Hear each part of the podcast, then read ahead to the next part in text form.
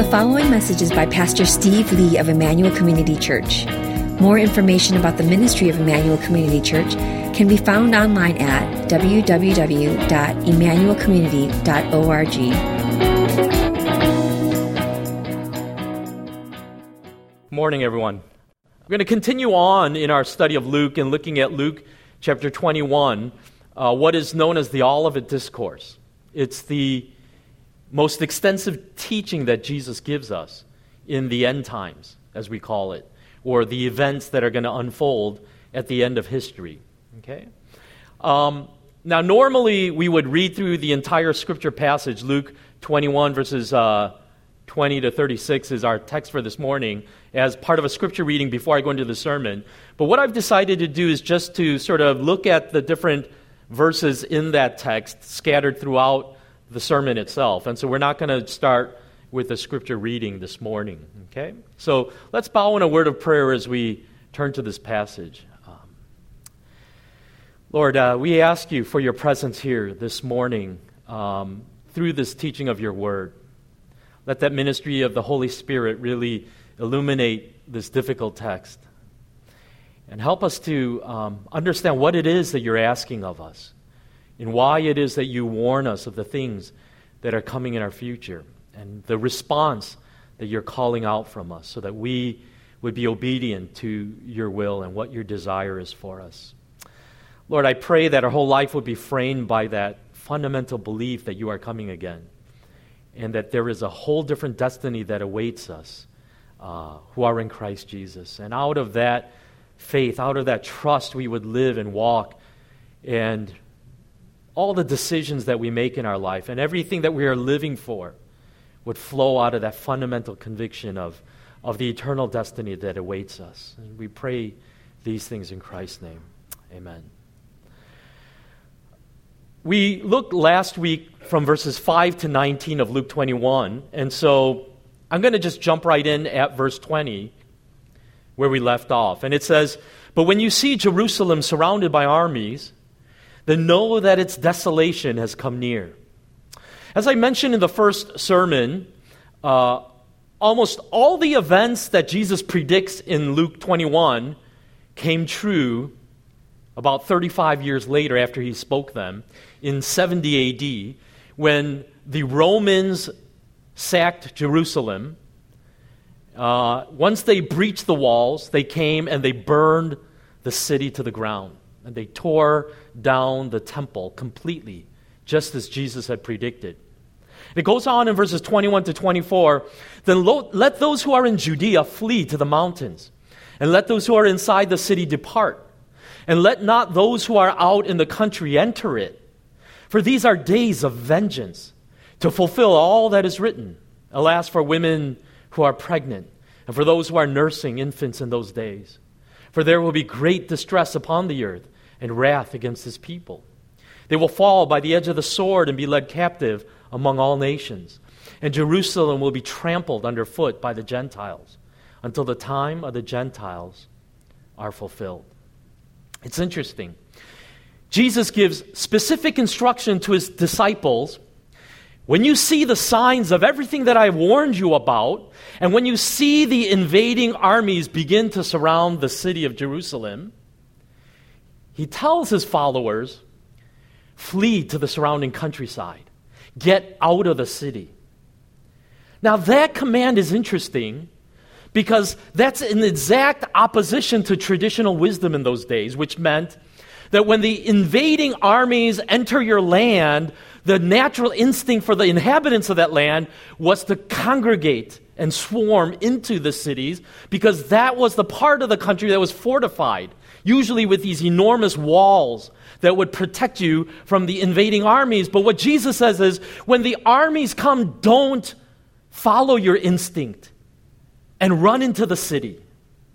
He says, get out of the city because the last place you're going to want to be is in Jerusalem when the invading armies come. Now, what's interesting is some New Testament scholars believe that this is exactly how many early Christians were actually saved was by obeying this command of Jesus to get out of the city when they saw the Romans approaching. And out of that, their lives were spared. Because we know that from both the Jewish and Roman historians that the fate of those who stayed in the city was horrible. They fled into the city thinking it was going to provide safety, and it became their graveyard. During the years that it took, it lasted, this siege of Jerusalem by the Romans lasted years. And they slowly starved the people to death. The eyewitness accounts say that the women were so malnourished that their breasts no longer provided milk for the babies, so that the babies were left outside to die. In fact, there are reports of cannibalism happening because the starvation was so unbearable. So that once the Romans finally breached the walls of Jerusalem, the people were so weak that they could barely mount a resistance. And the Roman soldiers ran through the streets of Jerusalem, killing indiscriminately every man, woman, and child that they could find.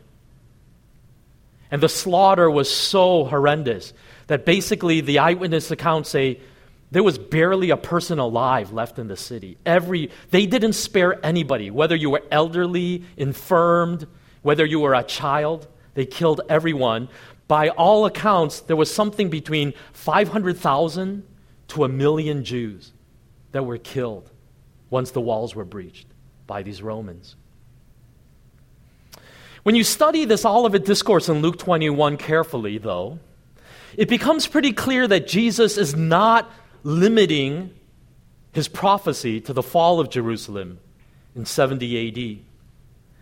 But he's talking about much bigger events at a global scale that are going to mark the end of history. In this sense, the fulfillment of biblical prophecies is sort of like a ripple of water that flows when a drop hits. There are these repeated cycles of fulfillment. Often, with each cycle comes an increasing intensity and scope to that fulfillment. And so, in one sense, the prophecies that Jesus gave in Luke 21 were fulfilled 35 years later when Jerusalem fell in 70 AD. But as we've come to understand biblical prophecy more clearly, the suggestion is that it doesn't end there. There are these cyclical fulfillments, these ripple effect of these prophecies, so that there will be repeated fulfillments of these prophecies, all looking ahead to an ultimate fulfillment that is going to happen at the end of history, which is often the focus of the book of Revelation and what's going to unfold at the very end. In verse 20, Jesus makes reference to this coming of a desolation. Now, in Matthew and Mark's Gospels, it describes this desolation a little more fully as the abomination that causes desolation. Mark chapter 13, verse 14 puts it like this When you see the abomination that causes desolation, standing where it does not belong, let the reader understand. Then let those who are in Judea flee to the mountains. Now, this is in a reference to a prophecy made several times by the Old Testament prophet Daniel. In Daniel chapter 9, verse 27, it says, He will confirm a covenant with many for one seven. This he is talking about this evil ruler that is going to rise up in the last days. In the middle of the seven, he will put an end to sacrifice and offering, meaning he's going to stop the Israelite religious uh, system. And on a wing of the temple, he will set up an abomination that causes desolation until the end that is decreed is poured out on him. Now, an abomination refers to something that is absolutely repulsive or abhorrent, disgusting to God. It offends his holiness. And the prophet refers to a, an event here where some evil ruler will rise up and he will enter the temple grounds in Jerusalem and he's going to desecrate it by setting up what most scholars believe to be some type of an evil idolatry or some false religion there on the side of the temple that is going to be an utter offense against God and is going to lead many people astray. In Luke chapter 21, verse 8, Jesus warned that there are going to be many false messiahs who are going to emerge after he leaves. And sure enough, history is filled with them. Even if you just look at the decades that followed after Jesus ascended to heaven, there were numerous Jewish leaders who rose up to claim that they were the Messiah. But here was the problem was none of them could back up their claims with any power. And so as soon as they gathered a following of people that actually believed their hype, and once they started a movement, the Romans would come in and would kill them all. The worst was Simon Bar Kokhba, who read, led probably the biggest revolt, and yet 500,000 of his followers were slaughtered by the Romans. In the fifth century, there was another Messiah, a false Messiah that rose in the island of Crete and began to stir up these messianic expectations. And he said, I am the Messiah. And this was his claim. He said, When I command it, the seas of the Mediterranean waters are going to part. And you're going to be able to walk right to Jerusalem on dry ground. And people believed him and they entered the water. Except he couldn't part the Mediterranean Sea, and a lot of his followers drowned. So there has been this history of repeated false messiahs, just as Jesus said, who are going to claim that they are me, he says. But he says, don't go after them. And the truth is, none of them could back up their claims with any real power. But this is what the Bible says at the very end, as we approach the end of history. There's going to be a final false Messiah that's going to emerge on the scene. And this guy is going to demonstrate power, unlike these other messiahs. And he's going to fool a lot of people because of the power that he wields. He's going to be different than all the others. And it's going to be so convincing that he's going to lead the world astray. Second Thessalonians chapter 2 verse 9 to 10 says the coming of the lawless one speaking of the antichrist will be in accordance with the work of Satan displayed in all kinds of counterfeit miracles, signs, and wonders, and in every sort of evil that deceives those who are perishing. They perish because they refuse to love the truth and so be saved. As this verse points out, this Antichrist figure will perform all kinds of counterfeit miracles that are going to confuse the world. And people are going to look at him, be fooled by it, and start following him. The book of Revelation, it refers to the Antichrist as the beast. And it says in Revelation chapter 13, verse 1 to 4 And the dragon stood on the shore of the sea, and I saw a beast coming out of the sea. He had ten horns and seven heads. Now you got to understand, this is speaking figuratively, okay? With ten crowns on his horns, and on each head a blasphemous name. The beast I saw resembled a leopard, but had feet like those of a bear and a mouth like that of a lion. The dragon gave the beast his power and his throne and great authority. One of the heads of the beast seemed to have had a fatal wound, but the fatal wound had been healed. The whole world was astonished and followed the beast. Men worshiped the dragon because he had given authority to the beast. And they also worshiped the beast and asked, Who is like the beast? Who can make war against him? In Revelation, we're told that of all the miracles that are performed, the most powerful one that's going to deceive the most people is that it's going to appear as if this Antichrist receives a fatal wound. He should have died. But somehow he's going to recover from it, he's going to be healed. It's interesting, right? It mimics Jesus' own death and resurrection, except it's a counterfeit. And out of that miracle, many people, it says, are going to follow him. Second Thessalonians chapter 2, verse 3 to 4 says, Don't let anyone deceive you in any way, for that day will not come until the rebellion occurs, and the man of lawlessness is revealed, the man doomed to destruction.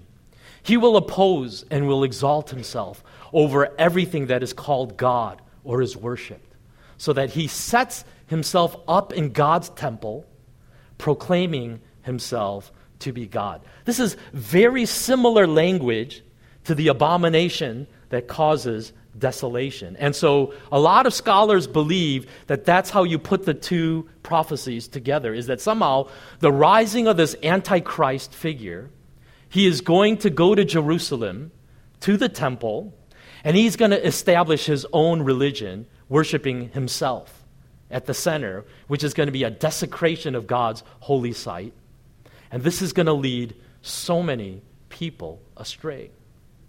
Jesus continues in verse 25 to 27 of Luke 21. And there will be signs in sun and moon and stars, and on the earth distress of nations and perplexity because of the roaring of the sea and the waves. People fainting with fear and with foreboding of what is coming on the world. For the power of the heavens will be shaken. And then they will see the Son of Man coming in a cloud with power and great glory.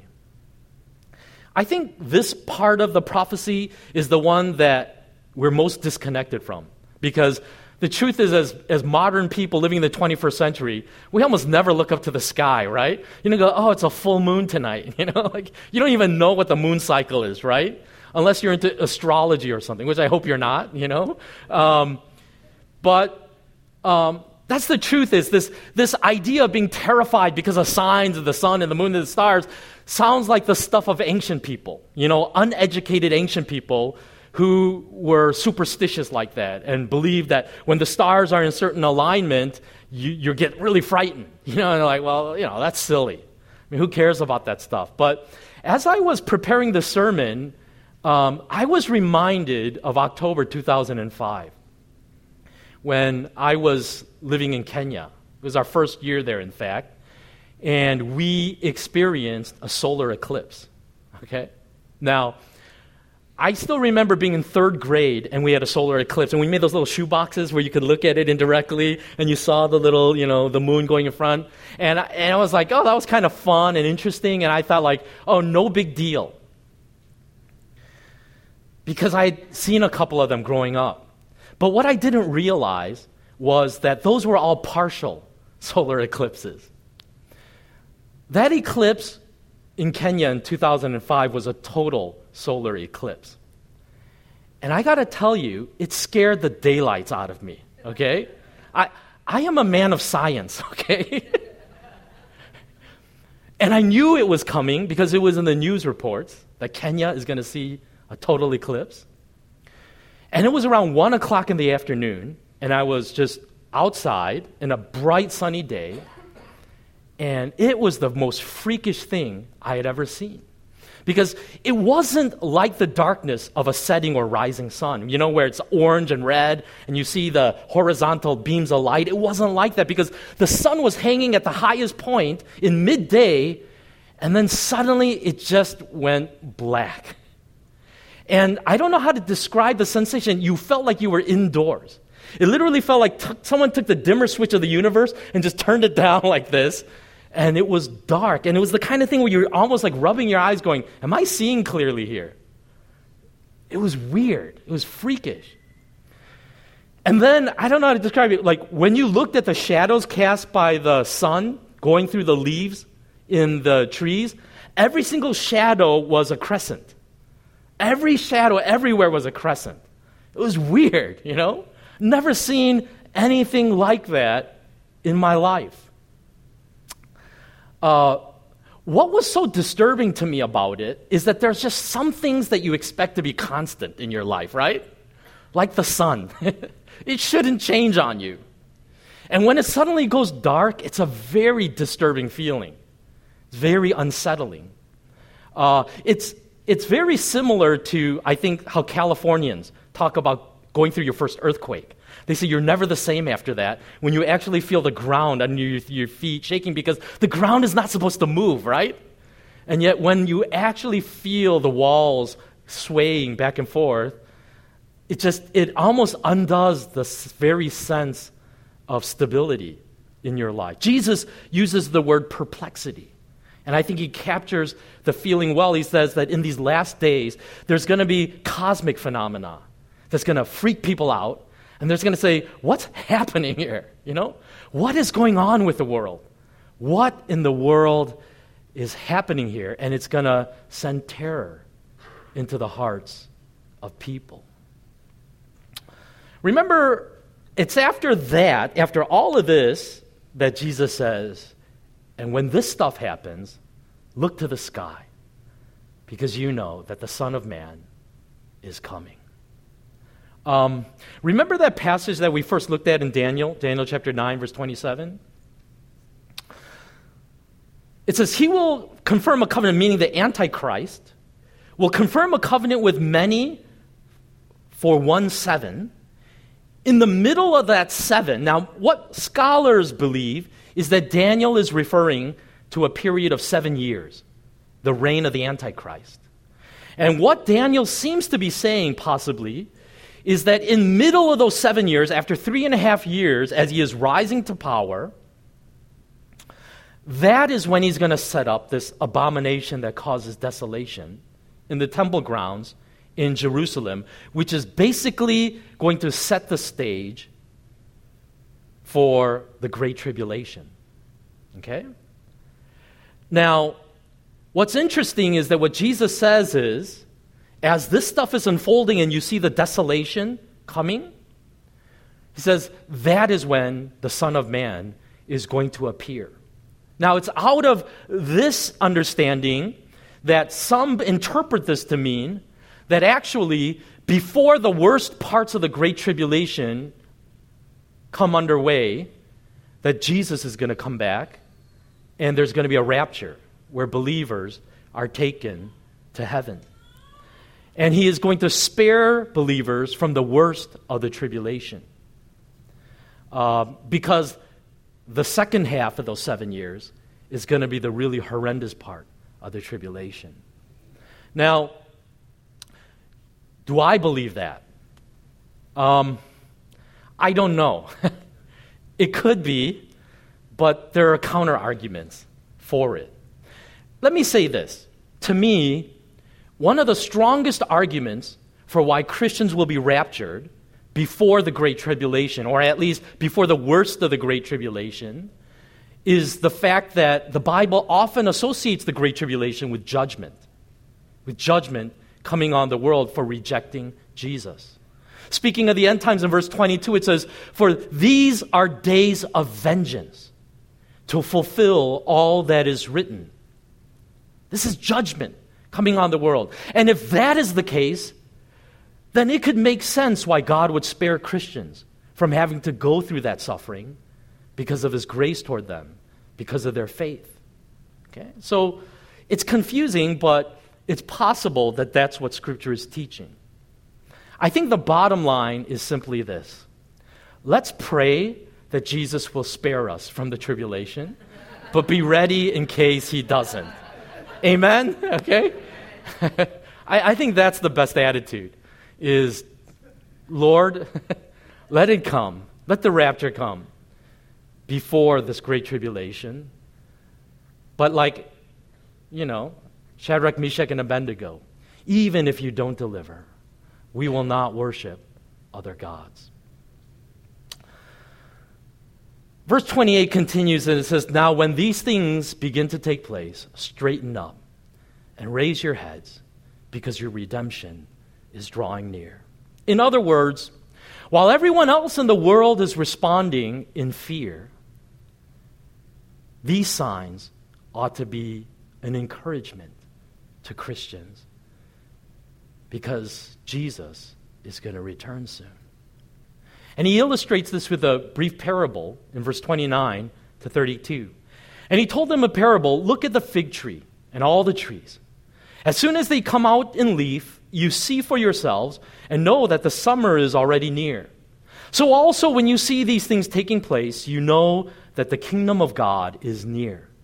Truly, I say to you, this generation will not pass away until all has taken place.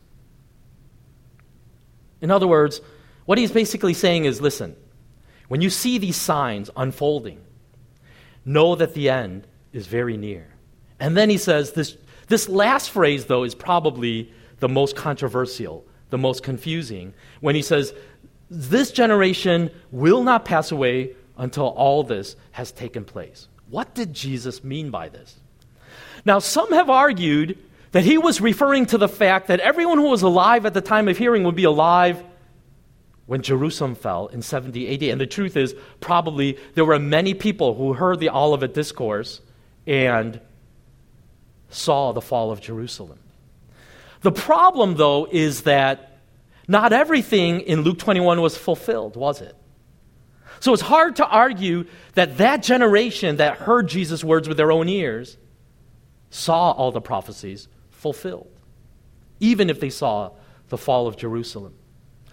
Others think that what this means is when it talks about the budding of the leaves and the fig tree blooming, that they argue that what that meant is that Israel became a nation in 1948.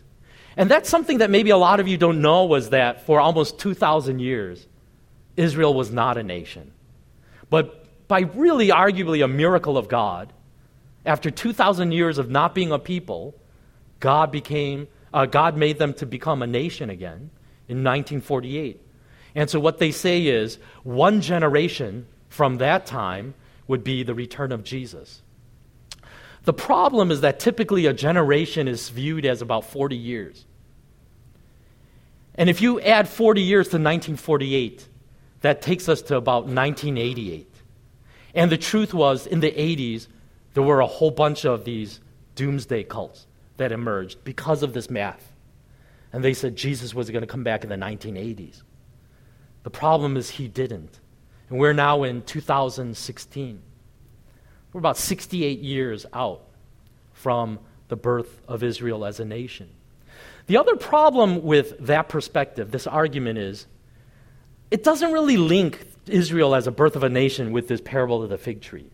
So I think it's a stretch. I think the best way to understand what Jesus meant when he said, This generation will see all of this, is simply to say, the generation that sees these early signs in the final days of all of this stuff happening is also the generation that's going to see the return of Jesus. All of these events he's describing is going to happen within a lifetime. It's not going to be stretched out year after year after thousands of years. But once the final end starts moving in motion, it's going to happen really quickly so that that generation will see the return of Christ. Now, I was really struggling with the preparation of this material because I felt the burden as your pastor to try to unpack as much of the chronology and timeline issues and what these prophecies actually mean because I think there's a lot of kooky teaching out there and a lot of stuff that worries me that I don't really feel is rooted in biblical teaching, real biblical faithfulness.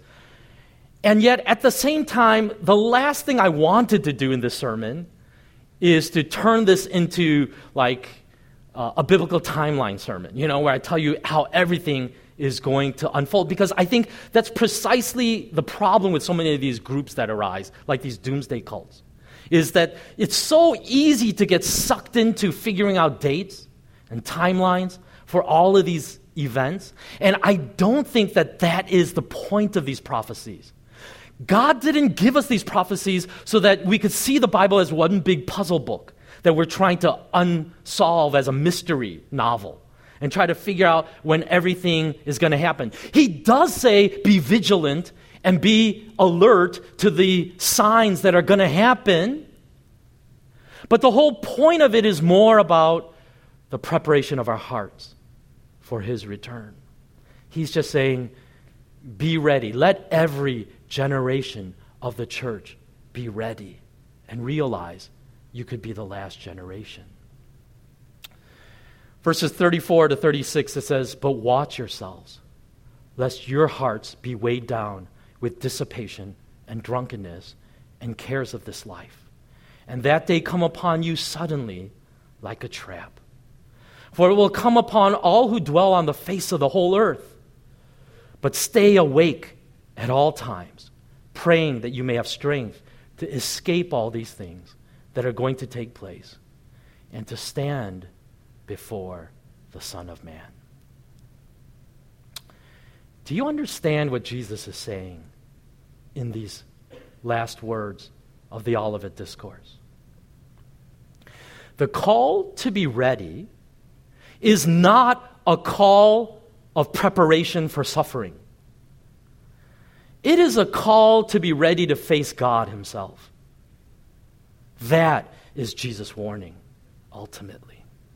In other words, what Jesus is saying is the one you should be fearing is not the coming Antichrist, as terrible as his reign is going to be, but it ought to be God, because He is the one that is going to determine your eternal destiny. He is the one that will be your judge, the one that you will have to stand before one day. Luke chapter 12, verse 4 to 5 says this I tell you, my friends, do not be afraid of those who kill the body and after that can do no more. But I will show you whom you should fear. Fear him who, after the killing of the body, has power to throw you into hell. Yes, I tell you, fear him. Now, you know what? Some people mistakenly think that Jesus is talking about Satan. But nowhere in the Bible does it say that Satan can cast someone to hell. He is not. He is talking about God. You see, right before these verses, verses 1 to 4 of Luke 12, Jesus talks about the hypocrisy of the Pharisees, who carefully manage their image to look good in front of the eyes of people. And what Jesus is saying is these fools are playing to the wrong audience. Because God alone is our judge. You can fool others, but God alone knows the state of your hearts. And His judgment is the only one that is going to matter when everything is said and done and history comes to an end. I really debated about putting this quote that I'm going to share with you right now in this sermon, uh, but I'm going to share it with you, and then we'll try to unpack it a little, okay? Brian Jones says this Apocalyptic urgency is not about saving your friend from hell, it is about saving your friend from God. Hell isn't your lost friend's biggest problem, God is. Hell is simply the end result of God's justified wrath. It's the final, permanent expression of his anger toward those who have purposely chosen to reject his lordship over their lives. Hebrews 10, verse 31 says, It is a dreadful thing to fall into the hands of the living God. That has to be the biggest understatement in all of Scripture. This is not a statement that is easy to accept or to understand. But I think it's one that we need to wrestle with because it's true. To say that God is holy is to say that he cannot tolerate sin. And I think when we hear stuff like this, you know, we, we tend to package the gospel in much more palatable ways in our day, right? We're, we're more refined, we're more modern, and we feel that we've sort of filtered out this more kind of ancient aspects, these more barbaric aspects of our faith, so that it isn't so abrasive to seekers, right? And I think it's easy when we read stuff like this to feel like, well, I can't accept a God like that. That's not the kind of God that I want to worship. Let me say this if we had the luxury to pick and choose whatever attributes that we want in the God we worship, then he becomes nothing more than a figment of our imagination, a creation of our mind.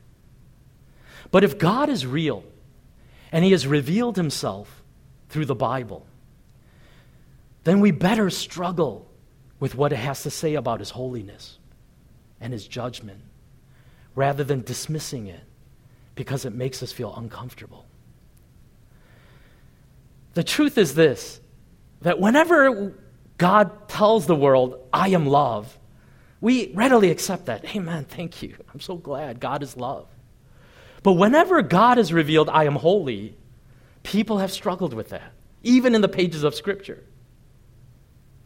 People have wrestled with it. King David, Moses, Abraham, they all struggled with this idea that God was holy.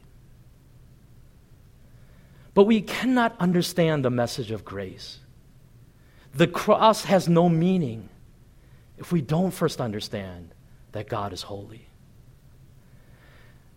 And that's the difficult truth that we have to embrace if we're going to be followers of Jesus Christ. Is that the message of the end times is a message that God's judgment is coming on a world that has rejected him. And that judgment is going to be terrifying.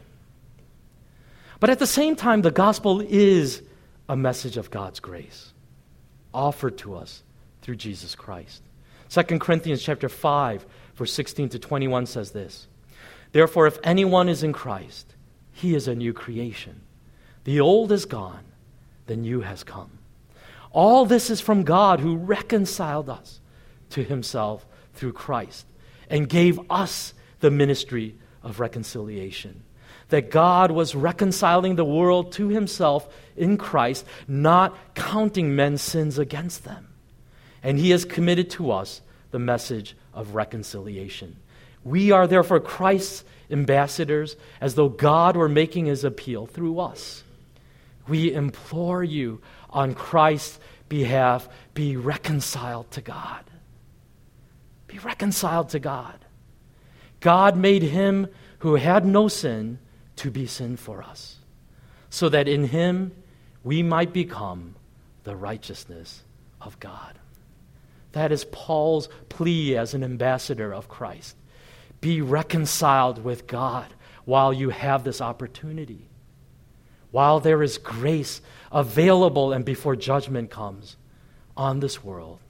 Because the entire message of the Olivet Discourse is to be ready to stand before the Son of God and face judgment. And the only way that we can stand on that day of judgment is if we are covered by his blood. And we have his righteousness as our own. We are living in a final season of grace in the history of this world. Every day that God delays the coming judgment is a day of mercy given to us that we might repent and turn from our sins and find salvation in Jesus Christ. 2 Peter chapter 3 verse 3 to 7 says this and I'm going to close with this. First of all, you must understand that in the last day scoffers will come, scoffing and following their own evil desires. They will say, "Where is this coming he promised?" Ever since our fathers died, everything goes on as it has since the beginning of creation.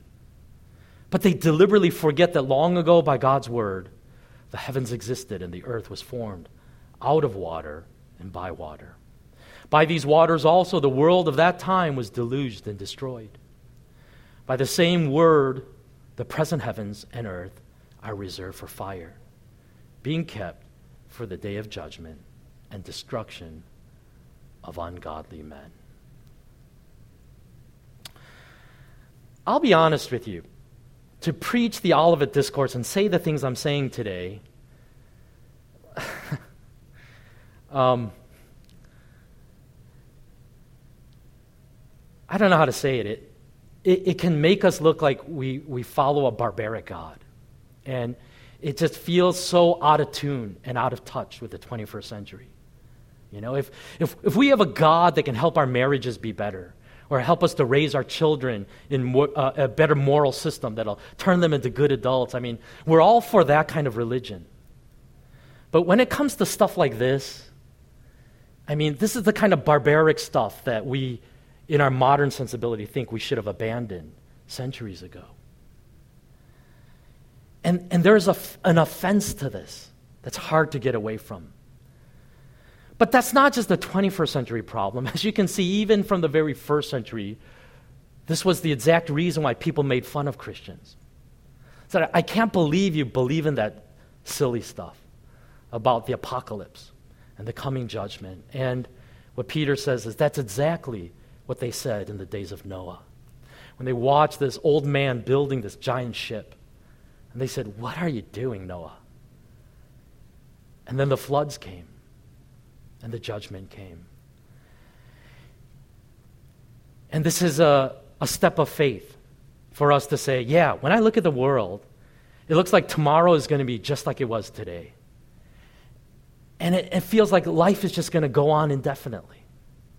And as it says in the end of this Olivet Discourse, it's going to be so easy to get sucked into just the everyday living of life, drunkenness and dissipation and the worries of life.